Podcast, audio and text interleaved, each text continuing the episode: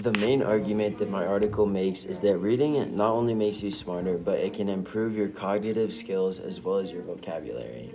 What about you? I said that the main argument in the article was that reading fiction can help you develop qualities of yours. What about you? Um, I said the main argument of the article is that reading fiction is beneficial to the development of your brain. To prove this, I said, or a quote from the article is that CEOs and high business leaders such as Warren Buffett, Elon Musk, and Mark Cuban read more than 500 pages per day. I my quote from the book was when the author said reading f- literary fiction helps you develop empathy, theory of mind, and critical thinking. Um, I said that research suggests that reading literary fiction is an effective way to enhance the brain's ability to keep an open mind while processing information, a necessary skill for effective decision making. Did you guys agree with the article, um, like, based on your own experiences? Yes. I also agree with the argument based on my experiences. Yeah, I, I also said yes, just because of uh, the books that I've read in school. They've been fiction, and there's a deeper meaning to all the articles or yeah, the books. in the books I read, I have developed empathy for the people in the stories because I never saw their perspectives in the book. Mm-hmm. Yep. Um, in my article, to support the main idea, the author uses examples such as CEOs and successful people who read and recommend fiction books to prove her point. I said that the author uses fiction for people in work to show how it helps develop traits. Um, I just said that the author simply uses a lot of, like, just facts. Like, um, participants who read and discuss are more willing to tackle tough questions. Like, facts about how it helps your brain develop.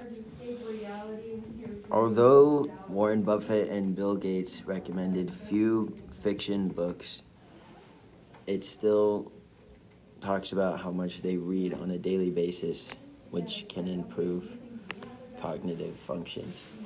I talked about the Kidder and Books at Work that they started book clubs to help their uh, participants with develop their traits in their workplaces. Yeah, I agree. I think that there's a lot of, a lot of, um, like you can have your brain develop a lot because you look at like the perspective of people in the book. How did your facts help uh, uh, support that? It helps develop cognitive skills. Um, I said that um, reading literary fiction helps people develop empathy, theory of mind, and critical thinking. I also agree with that statement. Yeah. Um, based on my own experiences, I do and I don't agree because I feel and have always felt that reading nonfiction is more knowledgeable and somewhat better because you learn more. But reading fiction can also do this just in a different type of way. I also agree and disagree because some fiction books can explain perspectives that you don't usually see, but other fiction books can just be like the Magic Tree House. I also agree and disagree because I think that fiction and nonfiction books can develop your brains in different ways. Like fiction is more um, for like social acts, aspects of life, and nonfiction is more like for knowledge. Yeah, when uh, when I read my book Dear Martin, I saw a different perspective of black people in society. But when I would have read a book like The Magic Tree House, that doesn't develop uh, my cognitive skills as much as uh, Dear Martin would have. Yeah, probably because you get to see the the perspective of different people in different situations. Um, a quote that I used to agree with this is one reason fiction works so well in work in the workplace is that characters, plots, and settings inform locals help anchor difficult decisions. The narrative allows participants to work through sensitive and nuanced issues in an open and honest manner. I agree with that.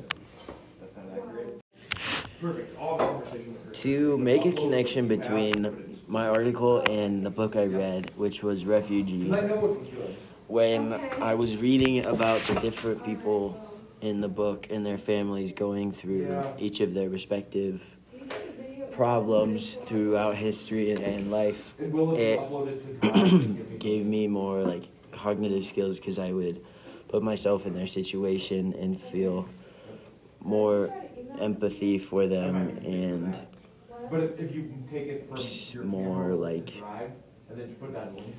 feelings. Yeah, that's like my book as well in Dear Martin, where it would show the underrepresented uh, black people in the school and how racism affected them, and it developed my understanding for them.